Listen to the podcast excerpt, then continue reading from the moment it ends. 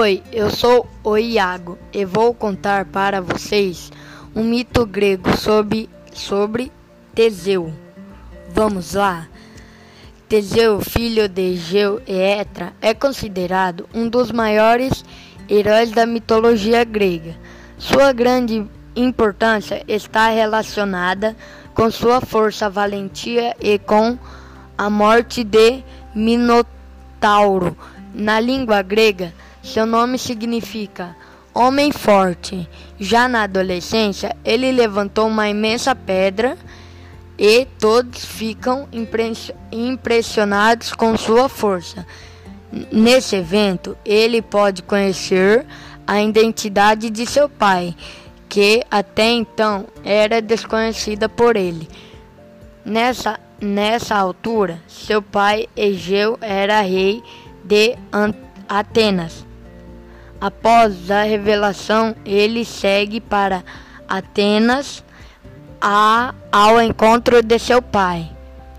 Reza a lenda que seu pai se deitou com Etra.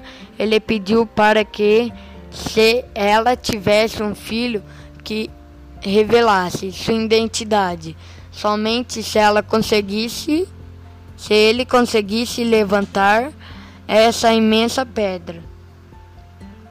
Curioso, curioso notar que embaixo da imensa rocha havia a espada e as sandálias de seu pai.